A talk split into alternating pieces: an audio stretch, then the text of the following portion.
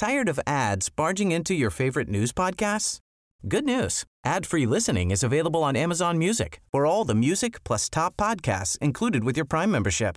Stay up to date on everything newsworthy by downloading the Amazon Music app for free or go to amazon.com slash news ad free. That's amazon.com slash news ad free to catch up on the latest episodes without the ads.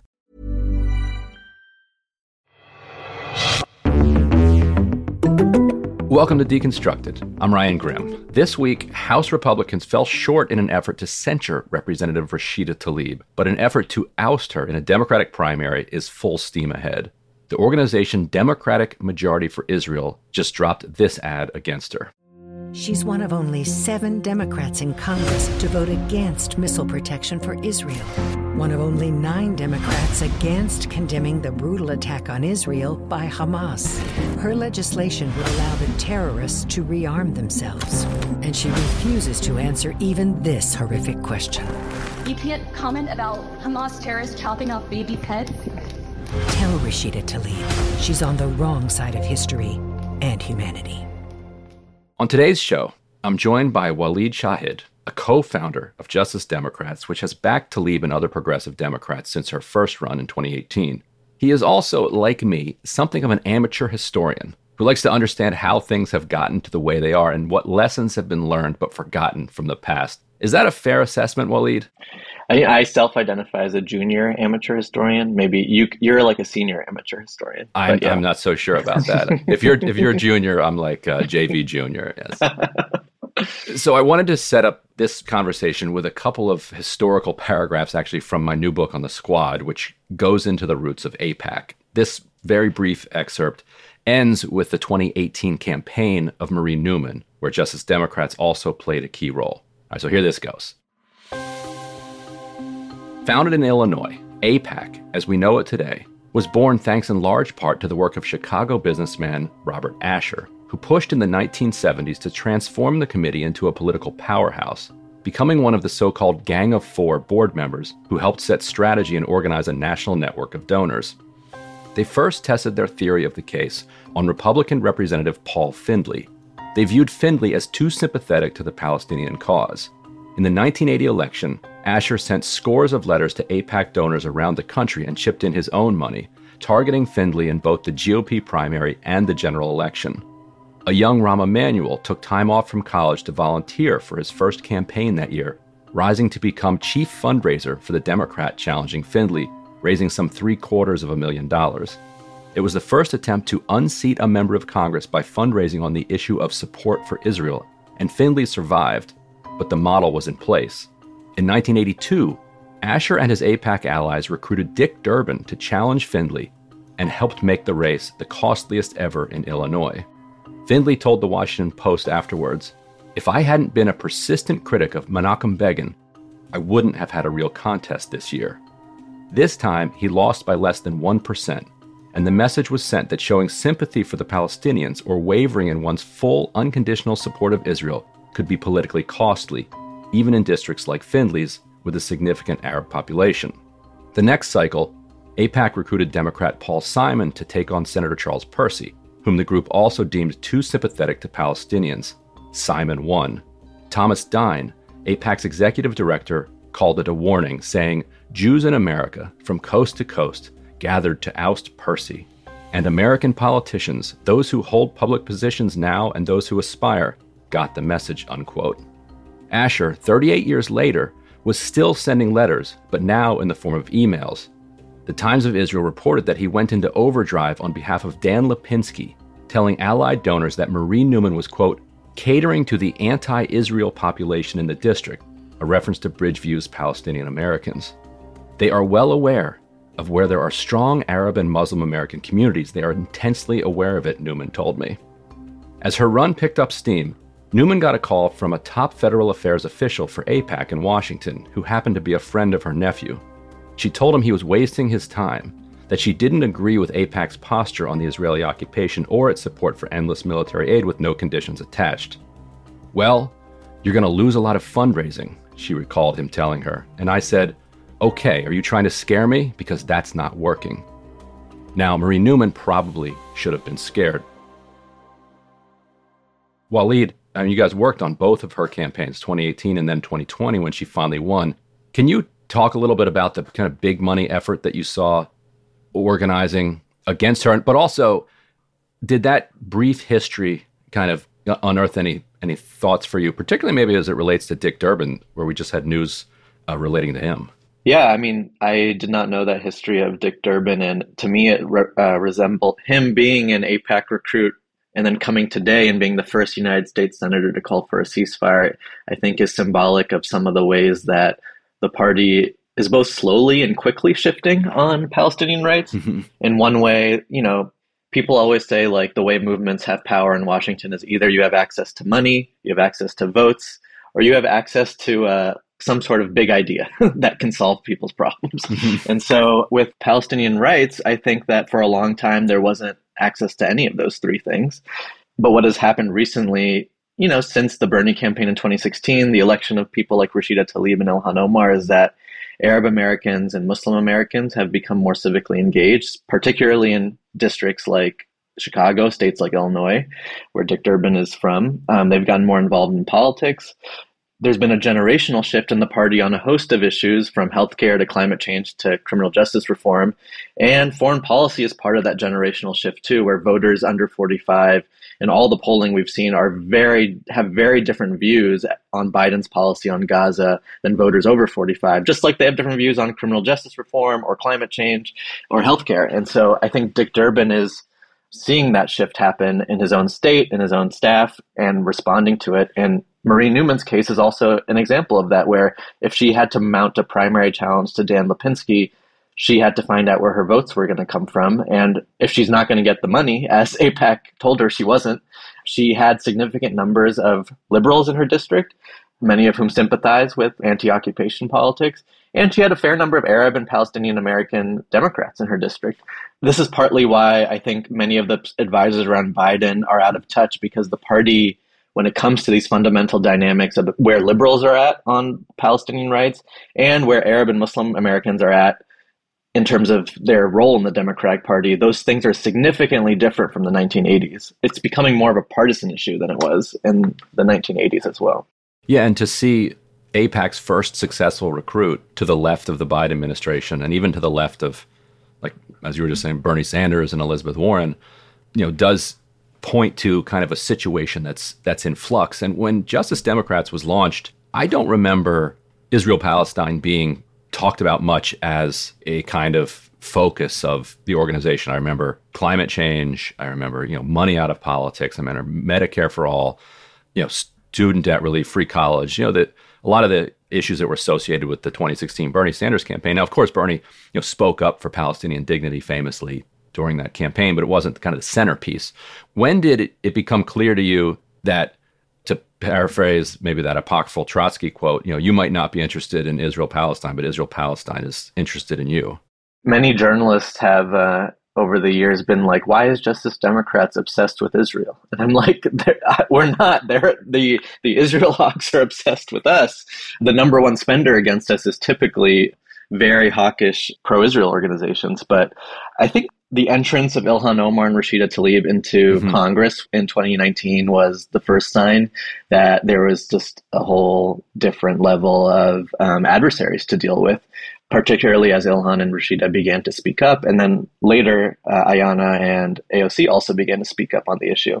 Electorally, it was really Jamal Bowman's primary against Eliot Engel, where the money and the like intense organizing began to happen in part because Eliot Engel was the most hawkish Democrat in the House on issues related to Israel Palestine. He represented a, a majority people of color district, and DMFI, which is somewhat of a rebrand of AIPAC, many of the same players, felt very threatened by that and were ultimately caught off guard. And that's why in 2022 they were more organized and early. But in 2020, the first time it came to a head was that primary in New York. Yeah, and he was even chair of the Foreign Relations Committee. So, like, a, just a huge a huge blow there. Was it your sense that AIPAC had been leaving the kind of super PAC world to DMFI, but that losing Engel is what brought them into the arena full bore? Or do, did you did you have any sense of what what shifted in 2022 because that's the year you saw AIPAC come in with you know 30 plus million dollars just really upending the table and changing the game when it came to primaries yeah my understanding of what happened is that AIPAC did not want to start a super PAC in 2020 because they wanted to continue to have the semblance of being a lobbying presence in Washington that that was not electoral but um, and was bipartisan and so many of the board members and funders of AIPAC went to go start DMFI to make a Democratic branded AIPAC and also like a liberal progressive branded AIPAC um, that could wage the electoral fight.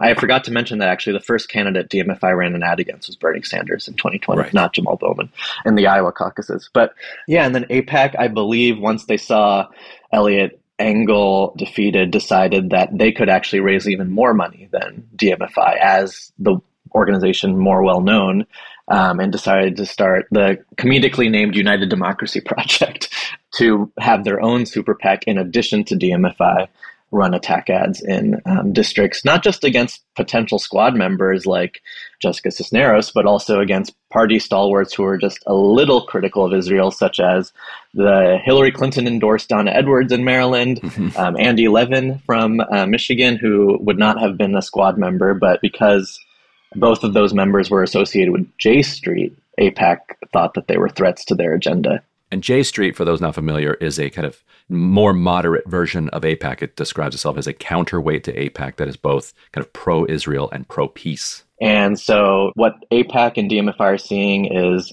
a new generation of progressive Democrats from the Donna Edwards and Andy Levins to the AOCs and Coris and Rashida start to represent what the voter democratic voters want to see on Israel Palestine, which is a more even-handed approach, an anti-occupation approach, and they're deeply threatened by that generational change.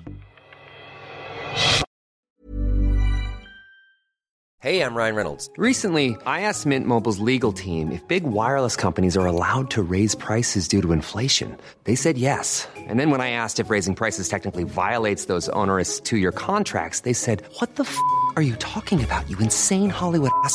So to recap, we're cutting the price of Mint Unlimited from $30 a month to just $15 a month. Give it a try at mintmobile.com slash switch. $45 up front for three months plus taxes and fees. Promo for new customers for limited time. Unlimited more than 40 gigabytes per month. Slows. Full terms at mintmobile.com. Tired of ads barging into your favorite news podcasts? Good news. Ad-free listening is available on Amazon Music for all the music plus top podcasts included with your Prime membership. Stay up to date on everything newsworthy by downloading the Amazon Music app for free or go to amazon.com slash news ad free. That's amazon.com slash news ad free to catch up on the latest episodes without the ads. After years of fine print contracts and getting ripped off by overpriced wireless providers, if we've learned anything, it's that there's always a catch. So when I heard that Mint Mobile wireless plans are $15 a month when you purchase a three month plan, I thought, what's the catch? But after talking to them, it all made sense. There isn't one. Mint Mobile's secret sauce is that they sell wireless service online. They cut out the cost of retail stores and pass those sweet savings directly to you. With Mint Mobile, you get great wireless service at a fraction of the cost of other providers.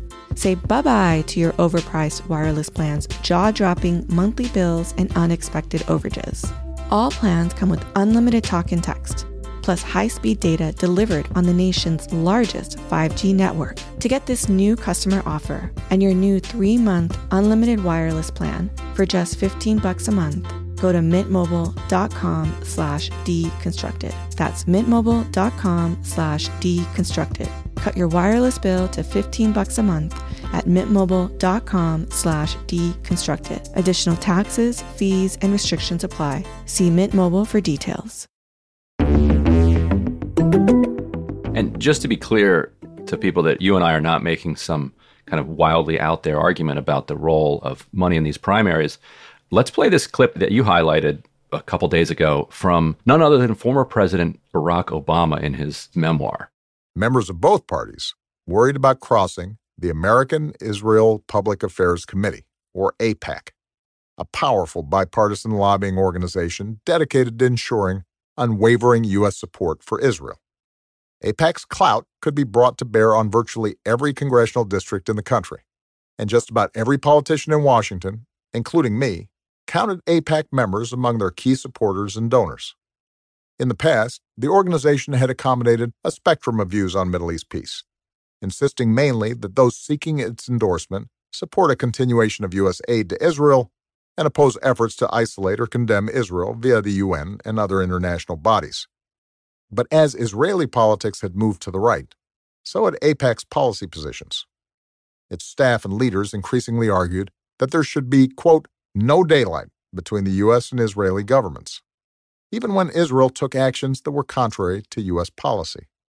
Those who criticized Israeli policy too loudly risked being tagged as anti Israel and possibly anti Semitic, and confronted with a well funded opponent in the next election. Waleed, is uh, Barack Obama right there? You know, what Barack Obama said in his memoir is what a lot of Democrats say privately and aren't brave enough to say until they are defeated or they leave office. And so President Obama is just saying what I've heard many Democrats say, which is that they are afraid of AIPAC and AIPAC's allies' enormous power to mobilize money, mobilize constituents, mobilize um, a lobbying presence against anyone who criticizes Israel. The important thing of what President Obama says there is that AIPAC believes there should be no daylight between Republicans and Democrats in Congress and whoever is in government in Israel, regardless of who that person is or what they say. And so there's a chilling of discourse on the Hill when you can't speak up against even someone like Netanyahu, who represents the most extreme far right politics of uh, within Israeli society. And there's some chilling of discourse in campaigns too, and I've I've reported a little bit on that. But you've been kind of on these calls in particular campaigns I assume a lot of campaigns where you're having a conference call setting strategy, and you've started to talk publicly about that recently. Can you bring listeners in to what happens on those calls when a campaign gets wind that either DMFI or AIPAC or both uh, might be interested in a particular district? Yeah, so something that people don't understand is that the uh, infrastructure is very asymmetric when it comes to extreme pro Israel politics versus anything resembling any advocacy of Palestinian rights. AIPAC has regional political directors all across the country. Um, they have regional deputy political directors across the country. And um, Mark Mellman is the head of DMFI is a pollster that offers polling and communications consulting services to a range of Democratic candidates. And so I, I have been on conference calls where someone will say, I heard AIPAC is um, going around this district and wants to meet with candidates. Seems like they might get involved often a strategist or a consultant from Washington, D.C. will say we should just put out a tweet that says we stand with Israel, we support Israel's right to exist, blah, blah, blah. And as a person on the call who's spent more than two seconds thinking about that, um, I'm often like, hey, wait a second, do you like candidate? Do you have any views of your own on Israel Palestine before you just tweet out something that like you don't know what the effect of that will be? What's the answer to that often? It really tells you about a candidate's ethics, how they respond to that. Like, do they want to do the easy thing, which is just say whatever will potentially neutralize AIPAC? But you know, once you're endorsed by Justice Democrats, I think you're already in their in their line of sight. Yeah, for, you're, you're cooked. Yeah. yeah. Or like if they want to take the easy way easy way out and just tweet something or release a statement saying, you know, a very very one-sided statement about just how Israeli lives should be valued and nothing about Palestinians, or Israel should be valued and nothing about Palestinian state. Um, that tells you a lot about someone's character and politics. Peter Beinart actually wrote about this as like a Democrat who can't stand up for Palestinian rights will probably crumble under pressure on any issue. um, and I think that's a good point. But yeah, the consultant class in Washington, they are used to, they're extremely risk averse. They see themselves as only focused on victory. So if throwing Palestinians under the bus will help you win, they're going to do that. And they know very little about the occupation or apartheid or any or about Gaza or anything. So they just are like trying to do the easiest thing, which is a shame because they have spent less than five seconds thinking about what they've said on Israel. And that's always been kind of the easy thing because, like you said, there wasn't kind of money or votes for the most part on the other side in a lot of these districts. But now, and you've been highlighting this a lot lately, there does seem to be some pressure coming, particularly from the kind of Arab and Muslim communities around the country. So I want to play this uh, Karine Jean Pierre clip where she was asked recently about whether Biden is nervous about his absolutely, you know, disappearing support among Arab and Muslim voters. and responded this way. Look, of course, the president is always uh, concerned and wants to hear uh, how different communities feel about the work that he's doing. Uh, of course, of course, that's important to this president. Uh, and, uh, you know, one of the reasons that he's going out there to go into rural America to hear directly uh, from, from Americans there, one of the reasons that he does these travel, because he wants people to hear directly from him on, on, the work that he's doing on behalf, behalf of Americans across the country. and so, always, you know, paying attention, listening to uh, what uh, different communities are concerned about. Uh, obviously, that is important to this president. I'm just not going to go into um, every poll from here. So, the context of the press secretary's remarks are that Biden was visiting Minneapolis and Minnesota on November 1st. And Minneapolis is one of the largest Arab and Muslim cities in the country. Minnesota has a huge Somali American population and just Arab American population in general. In the context of that, she is she's talking about how Biden is going to visit rural Minnesotans. It was confirmed in NBC News that Biden had no meetings with any Arab or Muslim or Somali official in Minneapolis, which I think is a slap in the face to many communities who want to talk to him about their concerns about his reelection and his policies toward Gaza. I think the White House really has their heads in the sand about this. They have a view of the Democratic Party that is old. Um, they are only used to taking the kind of Jewish American and pro Israel constituency seriously and not Muslim or Arab Americans as a political constituency. But I think this is just a generation that after 9 11 is now starting to speak out be a little bit less afraid of speaking out about what their views are on this issue. And I don't think the Democratic Party has experience of that uh, or dealing with that. And so the White House is really putting themselves at risk of losing the 2024 election to Trump by continuing to do take actions or make statements that really invisibilize Muslim Americans or Arab Americans as a constituency for their party. And so what about the squad? So it looks like, you know, Rashida Tlaib's going to have a primary. Ilhan Omar will have a primary. Summer Lee going to have a primary. Uh, Cori Bush, who was the lead co- one of the lead co-sponsors of the ceasefire resolution, uh, they, it looks like Wesley Bell who's kind of a progressive-ish prosecutor in St. Louis, dropped out of the Senate race to challenge her in the House. Instead, Jamal Bowman may have a Westchester County executive who decide, he he's kind of on the fence, but it, it seems like he might jump in. Other than maybe Ayanna Presley and, and AOC, it looks like all of them are going to face credible challenges. Summer Lee in, in Pittsburgh. What's your sense of that landscape? And have you seen any joint effort, maybe led by led by AOC, who's a fundraising powerhouse, to kind of organize a resistance here, or is or is this kind of every person for themselves here? I definitely don't think it's every person for themselves. I think um, Justice Democrats is in active conversations trying to organize the political and financial vehicle to support these uh, incumbents who are facing primary challenges, alongside the members in that in the squad themselves. So I think that is going to come to fruition. I expect that most of our squad members will be outspent by AIPAC and Democratic Majority for Israel and associated hawkish groups. Um, I think these are going to be competitive elections. Maybe not Rashida Tlaib because she seems to kick everyone's ass every time she's mm-hmm. primaried by double digit points. Dearborn, Detroit really like her and feel represented by her. Yeah, she won her first race by like a thousand votes, and since then has just been crushing it and she's had significant resources spent against her the other the other times. But I do think that look, like DMFI put up an ad today that basically called Rashida Tlaib a terrorist sympathizer, and I feel like that is if they're able to raise money from their donors for that kind of disgusting, hateful ad, that means their donors are energized to really they they see anyone who is speaking out against Israel as a terrorist sympathizer, and that means they're going to be raising a lot of money to get that message out and other messages out. And I, I imagine that these will be difficult elections going forward, and these squad members really need a lot of help. Last thing I'll say about this is I feel really proud as someone who worked for Justice Democrats for six years that the people who are most speaking up um, about how Israeli civilian lives and Palestinian civilian lives are equally precious how Israel should be held accountable for dismantling a two state solution and the blockade of Gaza. These Justice Democrats, these squad members, are the ones we elected in 2018 and 2020 and 2022. And it just shows what just having a few seats in Congress, a little bit of political power can get you in Washington. And having that go away would be a tremendous defeat for anyone who cares about peace, anti war, or the Palestinian rights cause. Well, Waleed, thank you so much for, for joining me. Thank you.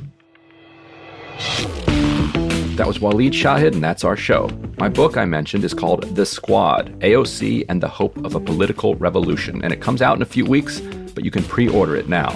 Deconstructed is a production of The Intercept. Our producer is Jose Olivares. Our supervising producer is Laura Flynn. The show is mixed by William Stanton. Legal review by David Bralow. Leonardo Faierman transcribed this episode. Our theme music was composed by Bart Warshaw. Roger Hodge is The Intercept's editor in chief, and I'm Ryan Grim, DC bureau chief of The Intercept. If you'd like to support our work, go to theintercept.com slash give. And if you haven't already, please subscribe to the show so you can hear it every week. And please go and leave us a rating or review. It helps people find the show. If you want to give us additional feedback, email us at podcasts at theintercept.com or at ryan.grim at theintercept.com. Put deconstructed in the subject line, otherwise, we might miss your message. Thanks so much, and we'll see you soon.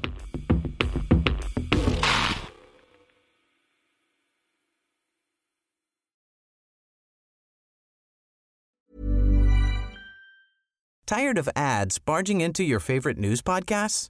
Good news. Ad-free listening is available on Amazon Music for all the music plus top podcasts included with your Prime membership.